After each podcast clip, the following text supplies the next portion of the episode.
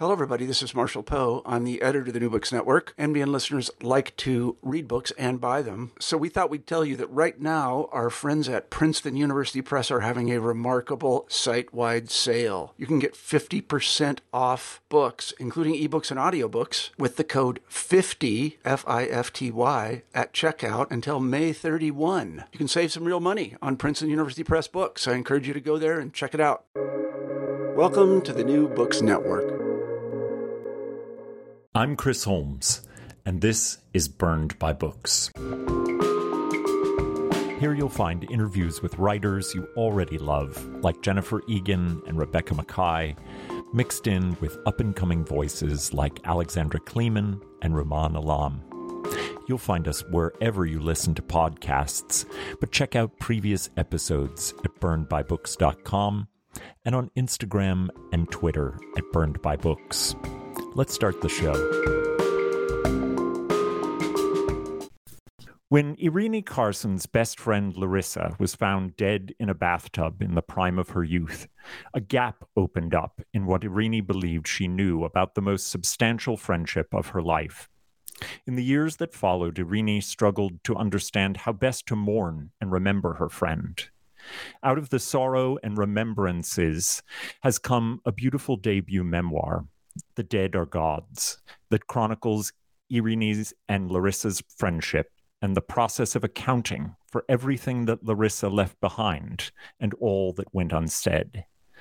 Documenting their mid teens and 20s growing up in the often unforgiving and predominantly white world of modeling, Eirinie shows the building blocks of their friendship, the struggles that built their relationship, and the failings that made them all the more knitted together. The Dead Are Gods ask powerful questions about how we are meant to keep memories alive and honor the dead, and it balances the difficult problem of making saints of those who die young, while needing real memories and histories to pay them a proper tribute.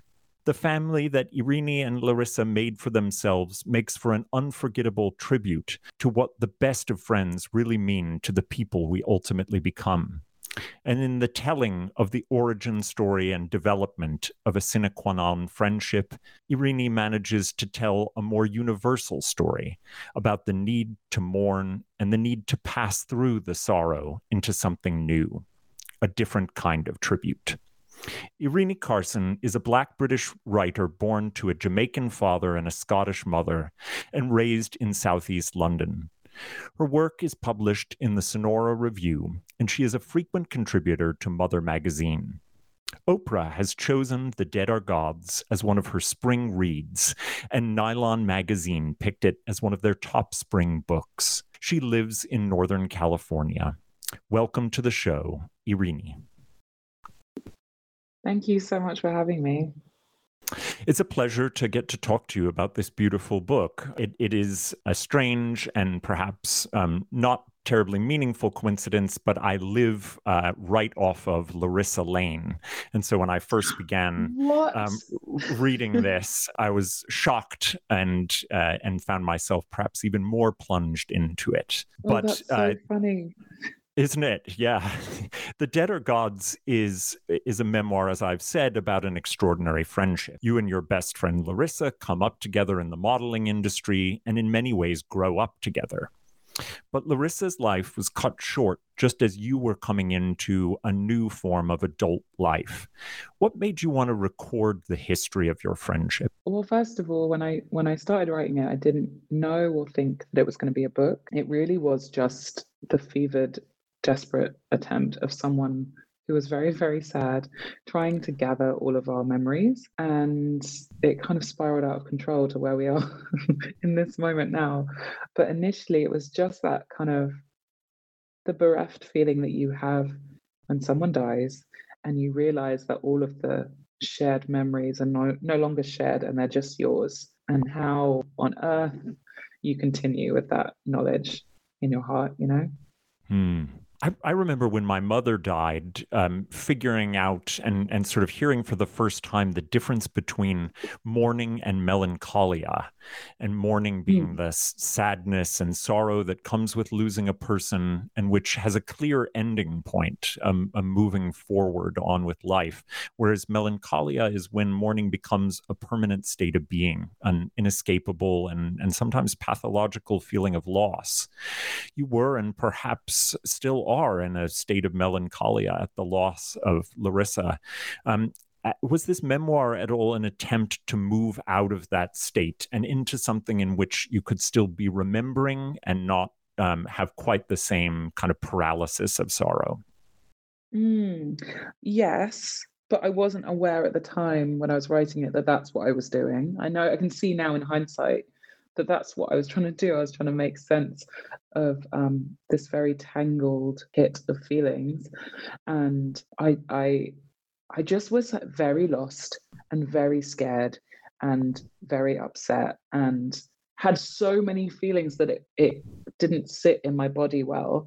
And so mm-hmm. writing it mm-hmm. down became the only way that I could kind of pass through it and sort it out. And um, I use this analogy in the book, but it felt a lot like kind of the mad detective from some old detective show with the clues across the wall pinned with strings from each picture and mm. diagram and it was just the only way i knew how to um, to make sense of it that's so interesting having a, a need to sort of solve it rather than just yes. sort of experience it yes um, very much so the form of the book is chapters that are bracketed by text messages and, and emails between you and Larissa.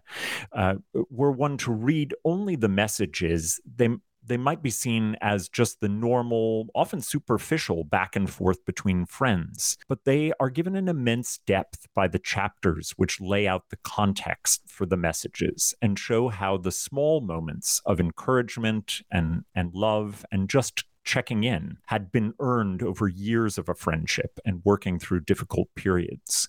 Can you describe the mm. way in which those very different kind of text and ways of, of speaking about Larissa work together in the memoir?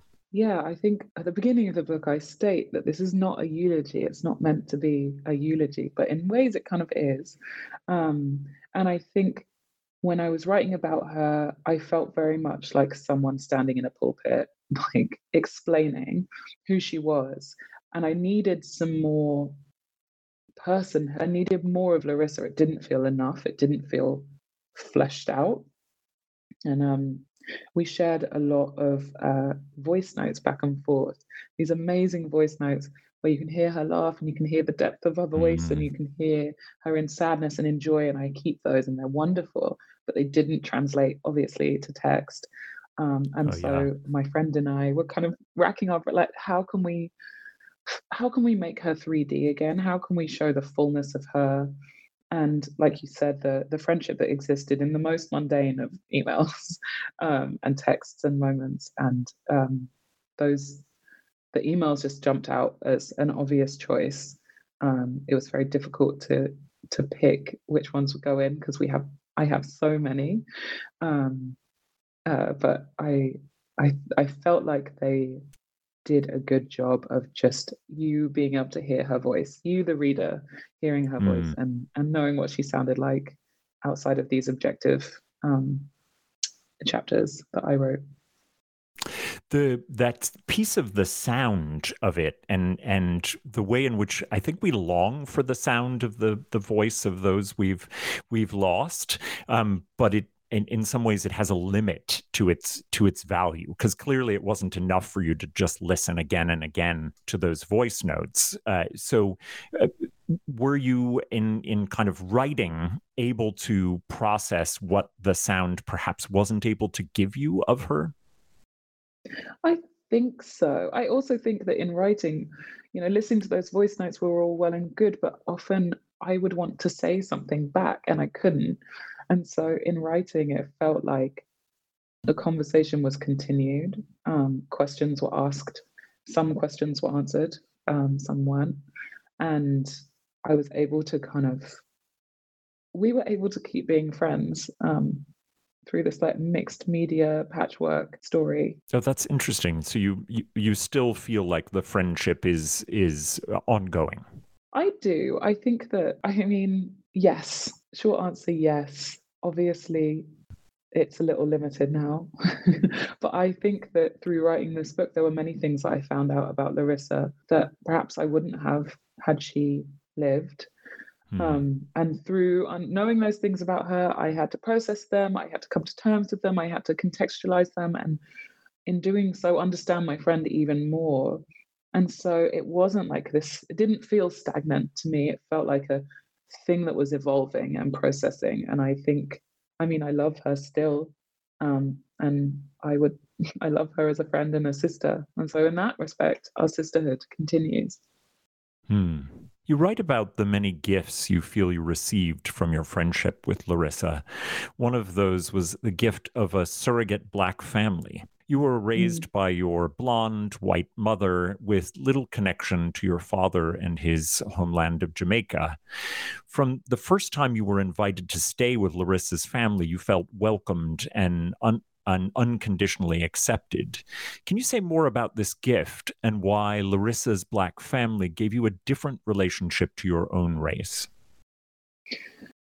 Yeah, I think, well, I, I know that my mum did her absolute best but without the power of the internet and the ability to kind of make connections with my Jamaicanness, with my blackness, with um, being an alternative black person, a black teenager as I was, I didn't really feel uh, like I had a prototype or an understanding of who I could be in the world as this person of mixed heritage, of this person who liked music, where, you know, I'd go to shows and I would be the only one of the only black people. And meeting Larissa just felt like she booted a door in with her massive boots mm. and was mm-hmm. like, look at all you can be and look at all that is possible. I think many many teenagers have those moments mine just came in the form of of a person and yeah i can like thinking about it now i i think i know exactly what her mum's house smells like. I know exactly what the taste of her Ghanaian food tasted like. I I uh, there was just I mean in in London there's such a such a vast uh, diverse population and yet still my home life was so white um, mm-hmm. that to have this place where I felt like kin that I could go to um, that was a black space was essential essential Race is inseparable from the modeling industry, just as it is inseparable from living life as a as a black person in the UK or the US, where you are now. Um, you write about how modeling gigs for Larissa were sometimes dependent on whether a dark skinned model had recently been featured in a magazine or a fashion line. How did race impact yours and Larissa's experience of modeling? Oh my god! Well, um, how didn't? Very, yeah, how didn't it? Well, I think um, I was first signed when I was like 14 to a modeling agency, and it felt very um, full of promise that moment. And then as I kind of went to castings and was in rooms with uh, a variety of models, I began to see that I would see the same faces. If they were brown faces or black faces, I would see the same faces every every casting, and I would know that they would only pick one of us um, because that to them was representation. You just get one, even though maybe you have fifteen blonde girls. Um, you can only have one brown girl because mm. that's plenty. I think it was it was just like a, a thing. It was just that was just how it was. It didn't. I don't remember agonizing over it too much. Like it felt wrong and it felt stupid, but it was that was how it was. It didn't feel changeable. And now, obviously, I mean, I see campaigns and commercials, and the the diversity is not just limited to race; it's limited. It's body, it's uh, body size, it's um, ability, it's so many things, mm-hmm. mm-hmm. um, which is really wonderful. But um, at the time, I mean, it just it just further highlighted that there was not much space for us, even in London, um, even in the fashion industry, there just wasn't a lot of space. Um, I think I had it easier as someone with lighter skin and looser curls than Larissa did, but it was difficult. And it wasn't until I moved to America and began modeling there that I got more jobs. My career in America has been way more successful than anything mm. I hmm. did in London. So that was interesting to to discover. That's very interesting, and and there is, I guess, a, a, some irony in the fact that the very um, thing that you describe the the space and the room for only one of a particular kind of black model and a particular look uh, has been for so long a problem of publishing, and that you know having one memoir uh, by mm. a black writer or a, a, um, a particular kind of um, writer who doesn't happen to be white is has been the de facto for a very long time. And there is a you know there's a revolution brewing but like you know many of those kinds of revolutions it's slow moving.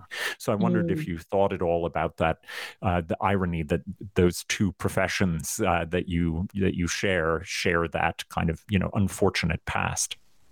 Yeah definitely. But i think to be black in this world is to realize that uh, many of the industries.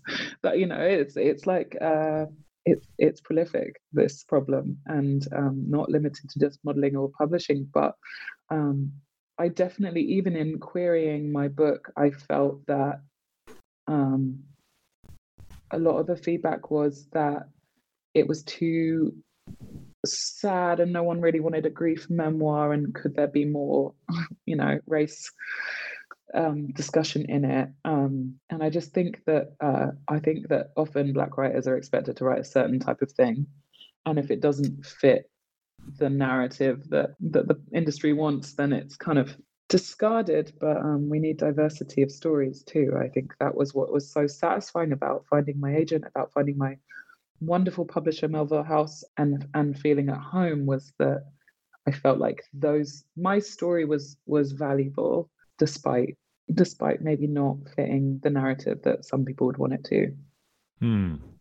That's that's wonderful to hear. I think Melville House is is a, a great press. I spoke yeah. recently to Jinwoo Chong, who has a book yeah. Flux out with, um, and it was you know he was he was thinking on a similar vein about the limitations of stories that uh, that mm. people of color and who are writers are allowed to tell, and that if you are yes. not offering often you know stories of pain if you're not offering mm. enough pain um, and pain coming directly from from race then then there might not be room for you but it's it's interesting that you both ended up at melville yeah yeah they've been a they've been a really wonderful place i feel very valued and nurtured um, and i'm so excited about flux every time i see it around I'm in. I'm actually currently in London um, for a book. Oh, you are. Uh, oh, reading. Yeah, I oh, leave tomorrow, but um, but I've I've been going around bookstores signing my book, and I do do a little squeal every time I, I see Flux. Very exciting. oh, oh, that's wonderful. The one of my favorite moments in the Dead Are Gods is your description of the egg tempera painting process used to preserve very old paintings of religious icons. The egg is a mm. fixing agent that hardens and protects, and thus allows the painting to live on through countless generations. How is this memoir analogous to that process of representation, protection, and even iconography? Mm. Well, that the the part that you reference is from the titular essay of the book, and I um, I definitely think that is kind of the the overarching message is that this is something eternal. Um, this is something akin to understanding, um, which is essential when you're painting icons. My mum is an iconographer, and there has to be a level of, of front facing the pain and the truth of someone's life. There has to be a level of moving towards understanding.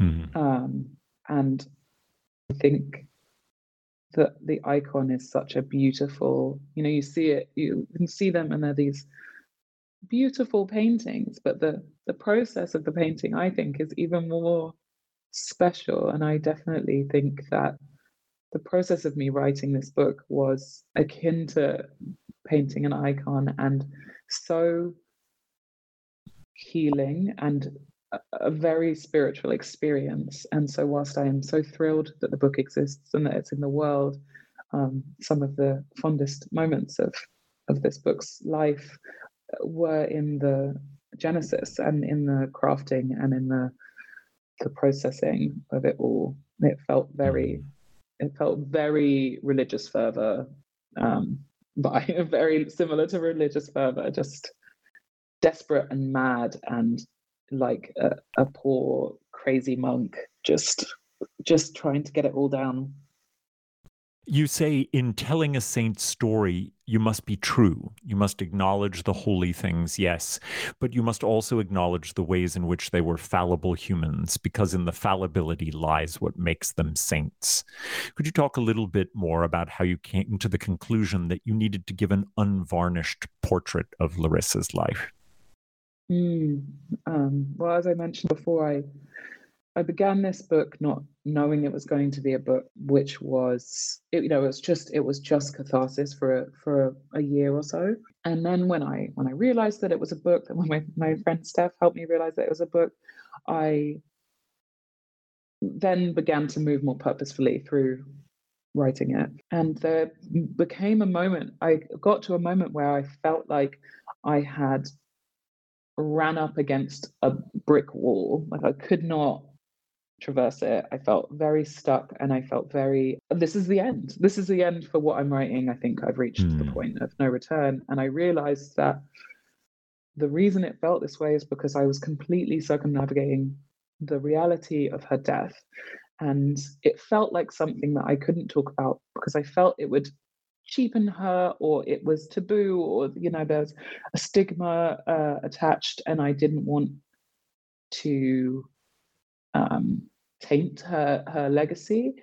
Um, mm-hmm. And something that I came to realize was that I wasn't tainting the you know the life the lives that we lead are flawed and and broken and we do wrong things and it's not always golden and i think there's this notion of um, never speaking ill of the dead but in doing yes, so yeah. we sort of smush our dead down into these flat 2d images that are pointless to hold on to as memories because they're not true. It's not the truth of it. And so much of the truth of Larissa lay in things that were very painful for me to acknowledge and look at and hear and understand. And so for me, it felt, I realized that it was essential that in telling this full picture of my dear beloved friend, I had to talk about the things that were difficult um, to to act, to be accurate and to be truthful and to love her even more deeply because loving someone's flaws is, is hard.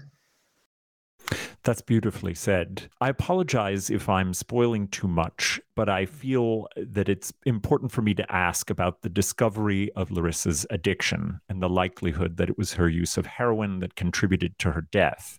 Larissa was the person you knew best in the world. You knew all of her best and worst parts, but the addiction was something that developed in a period of time that you were more distant from each other, both geographically and in your friendship.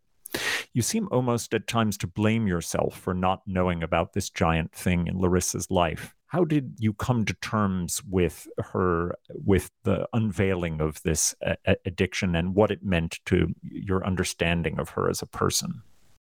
Well, my father also was a heroin uh, user for throughout my childhood. Um, he was not in my home, but um, that was something I was aware of. And so I think a lot of the blame and guilt that I hoisted onto my own shoulders was because how would you know, how would you love someone? How could you love someone who you knew to have a heroin addiction and then love another person and not see the same signs? I just felt like I had not been paying attention. So that was really difficult. And I think it was it was difficult to include initially, but then when I did, I felt like a there was a key in the lock and something grander and more important in our friendship had been unlocked. And that was like a deep understanding of who she was. And of course, I don't have the answers to why she used heroin or anything like that, but I I don't think I need those to look at her now and say I I understand. I get it. I think um also one one interesting thing was that um, for a full year after Larissa's, and this isn't in the book, this is something I discovered after I finished writing it. Um, Hmm. After Larissa's death, I didn't understand how she died. And for a long time, I, I clung to this idea of like an accidental overdose of sleeping pills. Um, and that was what I sat with. And then a year after, I found out it was heroin, um, or I thought I did. But I recently looked over all of my texts and emails with our mutual friends, um, kind of after Larissa died. And I realized that I had not quite said it, but it had been something that was on my mind. And yet somehow my brain did the, the most crazy gymnastics to protect me from the truth. Um, Mhm. uh, so it's kind of funny to see messages where I say, you know, when we thought she was missing, we talked about having an intervention. And so, why would you have an intervention if you didn't know someone was using something? And I, I just, I kind of marvel over the human mind and its desire to keep you as safe as possible.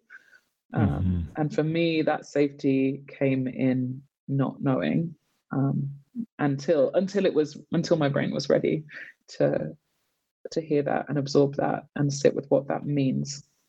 You ask many profound questions about the meaningfulness of friendship, about death and mourning, and about the way we carry the dead with us. For me, the most important and lasting question that you ask is unanswerable, which makes it quite painful. The question is what do we owe the dead?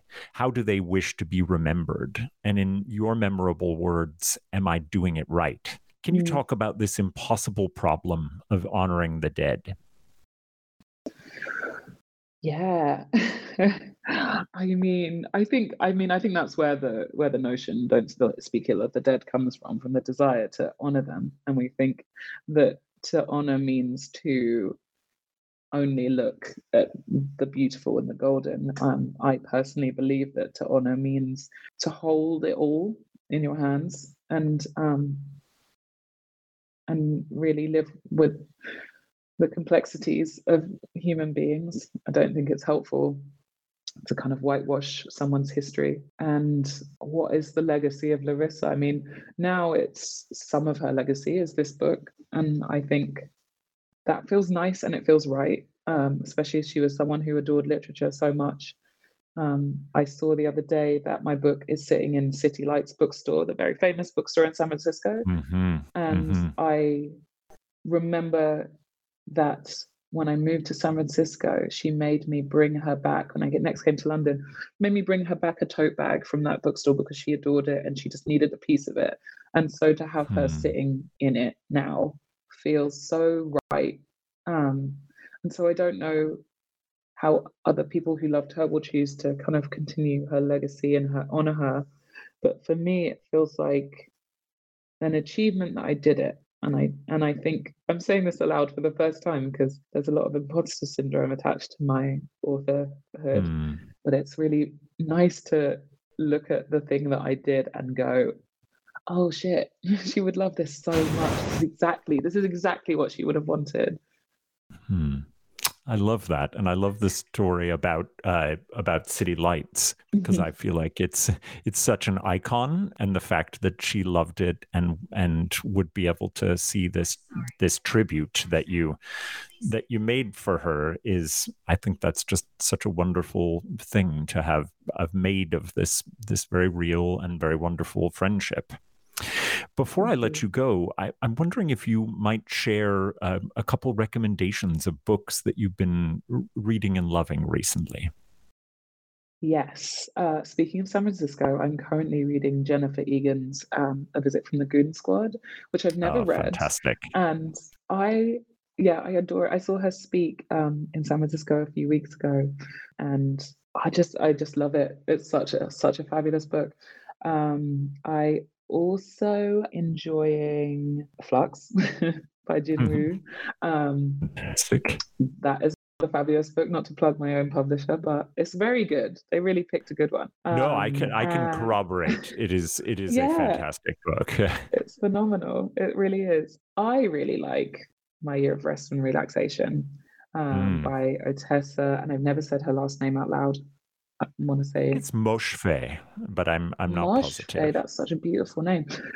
Yes, Mhm. uh, that is one of my faves. I'm currently toying around with a um, a book of fiction that Hmm. uh, draws on some of the themes in that book, and so um, I'm kind of in this helter skelter world world of reading books like that right now. Well, those those three are fantastic recommendations, and I can't recommend enough "The Dead Are Gods," which I think is such a powerful testament to friendship, and I'm so I feel very lucky that I got to read it. So, thank you so much for coming on the show. I appreciate the chance to talk with you so much. Thank you. I loved it.